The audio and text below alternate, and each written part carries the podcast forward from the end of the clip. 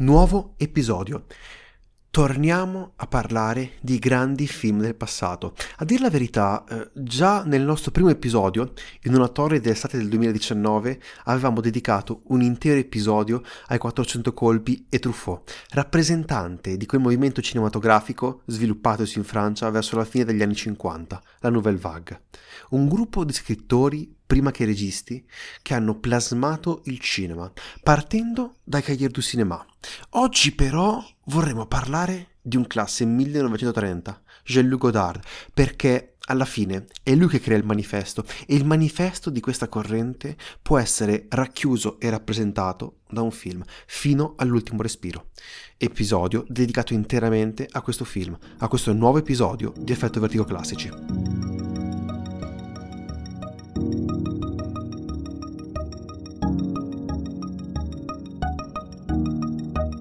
Film tratta di Michel Poicard, che è un ladro e truffatore, dopo aver rubato un'automobile e scappa in Italia. Però prima di arrivare e appunto in Italia si imbatte in dei gendarmi, ne, ammazzandone uno. Uh, ricomincia a scappare, questa volta tornando in Francia e si va a nascondere a Parigi dove incontra Patrizia, di cui lui dice di essere innamorato. Esatto, seguiamo Picard, questo criminale pazzo e, ne- e, nevrotico, interpretato da Belmondo, che a quell'epoca era un attore sconosciuto, ma sappiamo come diventerà uno dei più importanti attori francesi. Uccide un gendarme ed è in fuga, incontra Patricia, studentessa americana interpretata da Jean Se- Seberg. Un film che potremmo definire, come abbiamo già detto, un manifesto, un manifesto della Nouvelle Vague, un manifesto di un nuovo cinema. Al suo interno però non possiamo non parlare delle idee che traspaiono da ogni inquadratura di questa pellicola. Idee fortemente marxiste contro la società capitalista. Lui vuole distruggere il cinema borghese. Lui potremmo quasi pensare che Godard sia un pazzo ma un passo in senso buono, vuole completamente distruggere il racconto, vuole distruggere l'idea di cinema che generazioni di francesi avevano sempre guardato e sempre studiato e appreso e apprezzato. È un cinema che tende allo sperimentale, non vuole seguire più nessuna regola. Il cinema è politica e la sua è la rivoluzione che iniziò a cambiare per sempre la storia del cinema. Pensiamoci, siamo negli anni 60, sono arrivati e sono giovani ragazzi della Nouvelle Vague. Il film è scritto, perlomeno il soggetto è di Truffaut, diretto da Godard. Sono due tra i più importanti registi, due dei più importanti critici della storia del cinema e insieme filmeranno e gireranno non solo questo film, ma anche i 400 colpi, che ha scritto e diretto da Truffaut, e anche un altro film che potremmo definire come il trittico che diede inizio a questa nuova corrente del cinema, ovvero Hiroshima Mon Amour di Alain René, che tra l'altro ne abbiamo già parlato in un episodio, nell'episodio dedicato ai film romantici.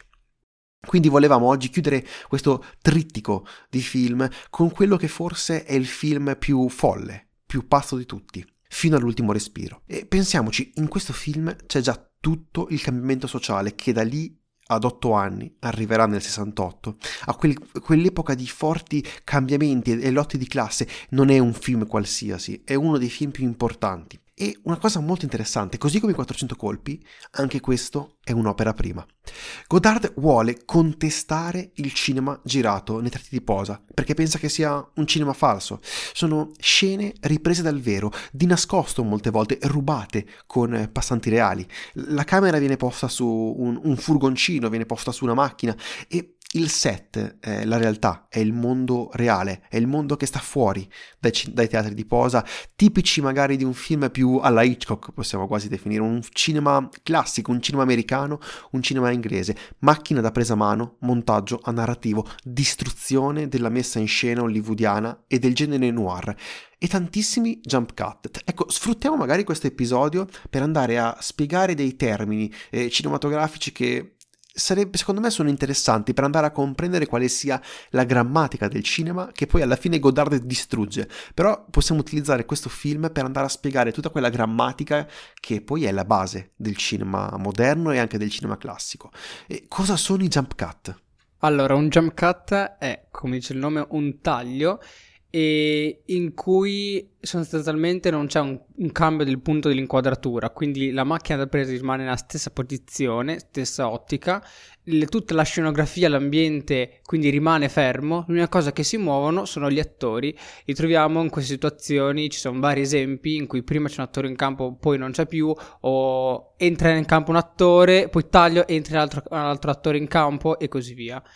Quindi sostanzialmente l'unica cosa che si muovono sono le persone e è un taglio molto disturbante già di per sé, per come è, siamo abituati noi a vedere il cinema, quindi che, che, ci cerca di dare un tipo di montaggio di racconto molto fluido, che è quindi quello montaggio narrativo, come da te questo invece è un montaggio anarrativo, quindi cerca di andare proprio contro questa fluidità e essere ruvido, oh, secco e talvolta sembra impreciso.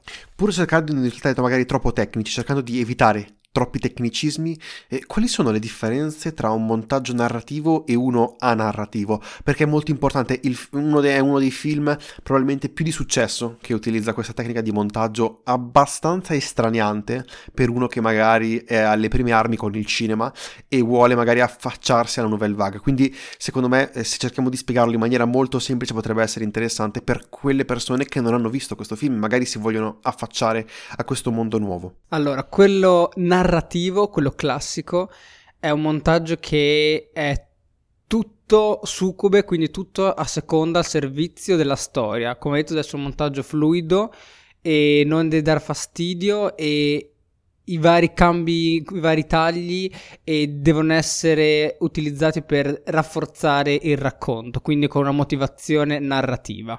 È quello classico a cui siamo abituati. Quello invece a narrativo o discontinuo presenta dei tagli molto forti come per esempio il jump cut, scavalcamenti di campo, ma tutti questi diciamo ruvità registiche che vengono palesemente messe davanti allo spettatore non, non hanno una motivazione narrativa, quindi non hanno lo scavalcamento di campo con una motivazione, quindi con un significato. Esempio di scavalcamento di campo con significato è quello eh, nel film di Kubrick eh, Shining nella scena del bagno, lì c'è uno scavalcamento di campo, penso l'unico del film, che invece ha una enorme motivazione. Mentre fino all'ultimo respiro gli scavalcamenti di campo non hanno motivazione, quindi teoricamente, quindi a questo punto mettiamoci le virgolette, dovrebbero essere un errore. Ovviamente qui non è un errore perché Godard è quello che voleva, voleva creare rottura con quello che c'era prima. Esatto, e inoltre l'azione, alla fine, se ci pensiamo, è a servizio dei personaggi e non viceversa. È come se lo spettatore stesse guardando un, un reportage. Ci sono piani sequenza, inquadrature brevi, jump cut, scavallamenti di campo. Ma soprattutto è una cosa che eh, può lasciare sicuramente impresso, eh, pensate un po' al pubblico dell'epoca, è quando già nei primi minuti Belmondo inizia a rivolgersi direttamente allo spettatore. È qualcosa che non era di uso comune nel cinema. E questo è magari con l'epoca, con, con, il tempo è diventata anche molto più facile da ritrovare, però come Godard rompe la narrazione visiva in quel momento è chiaro che sta nascendo una nuova visione di cinema, un cinema libera, libero, un cinema nuovo. E sia chiaro non è un film per tutti e secondo me nell'intenzione non vuole essere un film per tutti. Se lo guardate, sappiate che state guardando un film in cui, ad esempio, audio e video, come detto, potrebbero non coincidere. Non è un errore del vostro DVD, è volutamente montato così. Vuole frantumare e distruggere ogni regola. E anche a livello proprio di interpretazione e di scrittura della sceneggiatura. E la sceneggiatura, pensate, era molto scarma, era, era semplicemente un canovaccio. E tutto si basa sul soggetto e un'idea di Truffaut, il resto è improvvisato dal momento e dall'ispirazione. I dialoghi vengono suggeriti al momento e lo stesso Godard delle volte non partecipava neanche al set e quindi erano gli attori che erano lasciati ad immaginare quello che doveva accadere. Godard attiva alla fine una sottrazione della, della, drammaticità lungo tutto il film. In particolare vorrei citare la scena più importante forse, ovvero la morte del poliziotto che avviene subito a inizio film, è il pretesto per cui parte la storia. Essa passa velocissima, è il fulcro del film, ma viene messa sì all'inizio e soprattutto non, viene, non gli viene data neanche importanza. In questo film ci si sofferma sul superfluo, sull'irrilevante. Ad esempio, c'è un bellissimo dialogo di, tra Michael e Patricia che dura 20 minuti, praticamente sul, sul nulla. Fin dall'inizio ci troviamo davanti a un film che vuole andare a rompere, le, vuole andare a rompere tutte le regole finora dettate, tra cui anche la, la, quarta parete, quindi il protagonista va a parlare direttamente con eh, il pubblico, con gli spettatori, già penso all'interno dei primi 5-6 minuti. E già in quel. Tanto all'inizio si vede un sacco di errori, sempre tra virgolette, ma sono tutte rotture volute, quindi proprio anche palesi. Per esempio, quando lui va in macchina, vede le autostoppiste, l'inquadratura dalla macchina che si vede le autostoppiste, loro sono in uno spazio con della ghiaia. Diciamo, contro c'è un taglio e loro invece sono in mezzo all'erba, sono andati da un'altra parte e anche penso in altre posizioni. Quindi ci sono dei tagli, decisioni fortissime. È quello che alla fine si può definire come la continuità delle scene, che è completamente mancante in questo caso. E, ma non solo quella dell'erba, ma anche ad esempio c'è le camicie, appaiono e scompaiono i vestiti, la sigaretta, eh, può esserci come non può esserci. Che cos'è la continuità delle scene? Allora, per continuità, eh, diciamo che io per facilitarmi e l'ho suddivisa in due tipologie, quella più eh, registica e quella più invece di edizione. Comunque edizione e segretario edizione fa parte del reparto regia, quindi stiamo parlando sempre di quell'ambito lì. Con la registica sostanzialmente vi faccio un esempio molto semplice e se noi vediamo passare una macchina che da sinistra va verso destra, quindi sappiamo che lei è partita a sinistra e deve arrivare a destra, l'inquadratura dopo le dovrà andare sempre da sinistra verso destra, se no ci sembrerà che torna indietro. Molto semplice. E invece quella dedizione è appunto riguardante alle sigarette, a quanto è pieno o vuoto il bicchiere, ai costumi, a come sono messi i capelli. E in questo film qui, a quanto pare dell'edizione diciamo che non sono stati a guardarlo così appieno, tant'è che hai detto che eh, Godard in certe scene non era, partic- non era proprio presente, quindi i, i, gli attori erano completamente liberi e ovviamente sono stati a sacrificare l'edizione, che per questo tipo di film non serviva, o, o almeno non so in che termini è servita ma soprattutto probabilmente non vi era neanche una figura che si dedicasse all'edizione eh, infatti... sul set se uno ci può pensare. Una cosa però secondo me che bisogna dare il giusto merito a questo film non è solo alla pazzia completa di Godard, ma anche all'incredibile bravura di due attori a quell'epoca non troppo conosciuti, come Belmondo e Jean Seberg, che diventano da lì in poi tra i più importanti attori sul panorama, in particolare Belmondo. Belmondo da lì in poi diventerà l'esempio di un grande attore francese eh, che fino a pochissimi anni fa era ancora tra i migliori, era ancora sulle scene. Qui interpreta un, un criminale che però allo stesso tempo è un giovane un po' sbruffone. Siamo alla fine degli anni 50, eh, cavare- eh, cravatta, sigaretta, anche per citare i personaggi un po' duri e puri del gangster americano. Troviamo ad esempio citazioni a Bogart ed il poliziesco americano, ma allo stesso tempo è trasgressivo senza ideali, perché il film alla fine è un film poliziesco se ci pensiamo, semplicemente rivisitato in chiave da Godard per andare a distruggere completamente quello che è il cinema americano, il cinema di genere che arrivava a, a quell'epoca da, da Hollywood. Ma una cosa secondo me molto interessante, soprattutto nei due attori, proprio a livello di recitazione, è la capacità che hanno di sviluppare la storia, sviluppare le emozioni attraverso gli sguardi, attraverso una gestualità, attraverso le espressioni, e come con dei personaggi, in particolare Belmondo, che è la costante ricerca, se magari vogliamo riassumere tutto il suo comportamento, secondo me si può riassumere come la ricerca costante della libertà.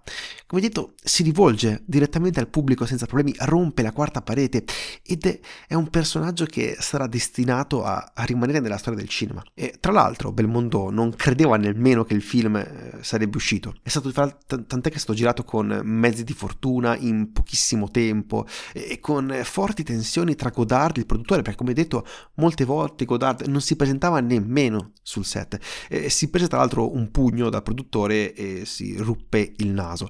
Ecco, era qualcosa fatto così, in, in, pura, in pura, follia, in pura eh, ricerca di creare qualcosa di nuovo, una esigenza narrativa di mostrare qualcosa di nuovo, che poi è tutto quello da cui è scaturita la Nouvelle Vague. Se pensiamo, la Nouvelle Vague parte proprio da quella voglia di creare qualcosa di nuovo.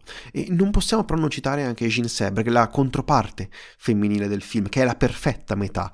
Eh, lei, pensate, credeva addirittura che il film le avrebbe rovinato la carriera, invece fu uno dei film che la consacrò nel jet set internazionale. Mm, altro argomento molto tecnico che... Ehm sapete quanto mi piacciono, è la fotografia. In questo caso eh, direi che non c'è particolarmente da parlare, poiché la luce, come abbiamo detto, è per lo più naturale e quindi sono stati a utilizzare eh, particolari fonti di illuminazioni aggiuntive. Comunque c'era un reparto elettricismo e fotografia, quindi probabilmente in alcune scene interne sono stati a, a modificare un po' le luci, però per lo più per quelli esterni è luce naturale e non c'è più fare niente. Gli interni avranno un po' modificato, però secondo me non tanto dato, il tipo, dato la budget del film e soprattutto la tipologia in cui se un attore gli viene voglia di prendersi e fare un giro per tutta la stanza, la camera probabilmente lo seguiva e quindi non doveva esserci stative niente. Quindi dava un massimo di libertà. Una cosa che secondo me non abbiamo citato e dovremmo anzi, anzi citare è che Godard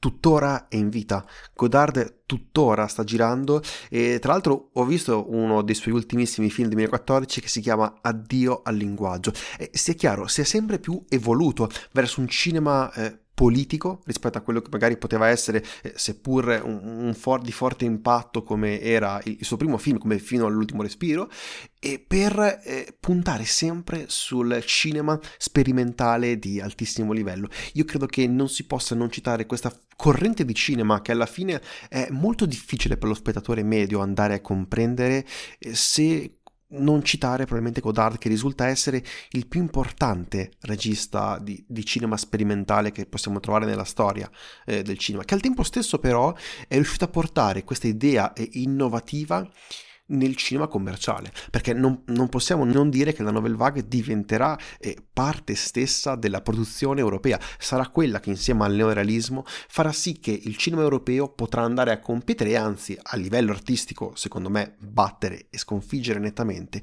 il cinema americano. E creerà quindi un cambio di rotta del cinema europeo, del cinema mondiale e cambierà, come detto, la storia. Ed è, ed è molto interessante come tutto sia partito alla fine dal voler distruggere il cinema, perché quello vuole fare. Godard. Godard eh, partendo anche dalle riprese, dalla regia, dalla fotografia che non gliene, si vede che non, gli importava lui il livello di fotografia e forse non gli importava nemmeno la, la regia. Lui voleva eh, rappresentare qualcosa di superiore. Lui voleva andare a distruggere e da quelle materie, da quelle macerie poi si inizierà a ricostruire il cinema. E ovviamente Ricito i due film precedenti che abbiamo parlato, ovvero I 400 colpi e Hiroshima Mon Amour, sono insieme a questo film i piloni. Se magari fino all'ultimo respiro distrugge completamente tutto quello che era il cinema, gli altri due film cercano di iniziare a ricostruire. E tant'è che I 400 colpi personalmente è uno dei miei film preferiti, ma è anche uno dei film più importanti della storia del cinema, proprio per questo motivo, perché inizia a indirizzare il, l'idea di un film in, in, un altro ambiente, in un'altra storia, in un'altra prospettiva. Inizia a diventare un regista sempre più politico, sempre più la, la necessità di raccontare il mondo reale e di raccontare la propria idea, far sentire quello che pensano. E quindi non si può, secondo me, andare a recensire, andare a criticare eh, un film come fino all'ultimo respiro, perché è chiaro che è molto più di un film, è un'opera d'arte prima di essere un'opera cinematografica, è un manifesto, è una raccolta di idee, è un punto di partenza per quello che risulta essere un nuovo cinema, la distruzione del cinema per poi su quelle macerie rifondarlo. E credo che così si potrebbe andare a spiegare e racchiudere quello che rappresenta fino all'ultimo respiro. Se notate non abbiamo neanche troppo citato delle scene, non abbiamo citato troppe inquadrature, nemmeno eh, siamo entrati troppo nei dettagli, perché è un film che chiaramente va vissuto, è un film che vive moltissimo sulle, sull'esperienza. Pensate che io l'ho rivisto recentemente e mi ero completamente dimenticato quanto la dilatazione dei tempi di cui abbiamo parlato fosse eh, predominante. È una cosa, è un film che lo vedi due, tre volte e ha comunque qualcosa da raccontare. Non so se anche tu, perché anche tu, Ari, cioè, mi ricordo l'avevamo visto sia al corso di cinema che avevamo fatto e poi l'abbiamo visto anche recentemente e se anche tu nel frattempo, nel corso del tempo, sei riuscito a intraprendere, a comprendere qualcosa di nuovo, da questa che alla fine è un'opera veramente molto molto complessa. Sì, anch'io mi sono stupito, eh, forse perché anche se sono passati qualche anno, boh, il mio cervello l'aveva un po' ridimensionato, la, la reale lunghezza di quei dialoghi che certe volte non hanno né capo né coda, cioè dicono alcune cose e per volere dei personaggi, perché è giusto che lo dicono, poi il resto spesso sono portati avanti dagli attori. Come dicevi te, quindi c'è questa dilatazione del tempo enorme ed è assurdo rispetto a, que- a invece il tempo che viene dedicato per la re- reale azione, per re- i reali eventi, le cose tra l'altro importanti, come per esempio l'uccisione del gendarme, che invece prende un tempo forse anche più piccolo rispetto a quello che sarebbe necessario per far comprendere la scena, perché tu ad- fai fatica a comprendere la scena, dato comunque anche scavalcamenti, inquadrature molto strette o veloci, fai fatica a comprendere le scene, le cose importanti a livello di azione, e poi invece abbiamo questi piani sequenza molto lunghi di attori che parlano e tu li segui.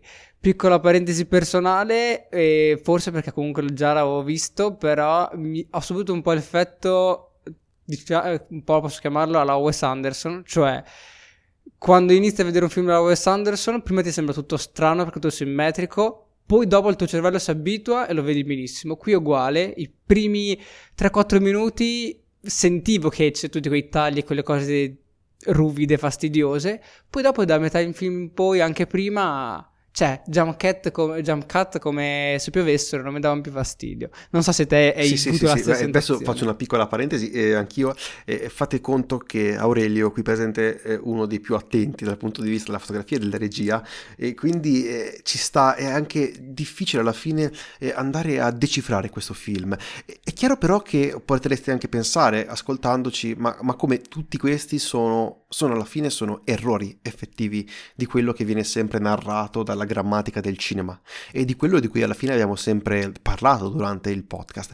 Però, eh, attenzione, non è un film brutto. Tutte queste distruzioni non sono fatte per errori del regista, sono fatte volontariamente e non distruggono il film, ma tutt'altro lo elevano, gli donano un inaspettato dinamismo, come tu hai notato e tu, come tu hai provato. Non provate ad imitarlo se siete registi. Gli americani ci hanno provato con Richard Gere, io vi consiglio di non farlo perché, come detto, non è un film qualsiasi, è un'opera d'arte e va tenuta così com'è. Si poteva fare solo in quel preciso momento e la poteva fare solamente Jean-Luc Godard.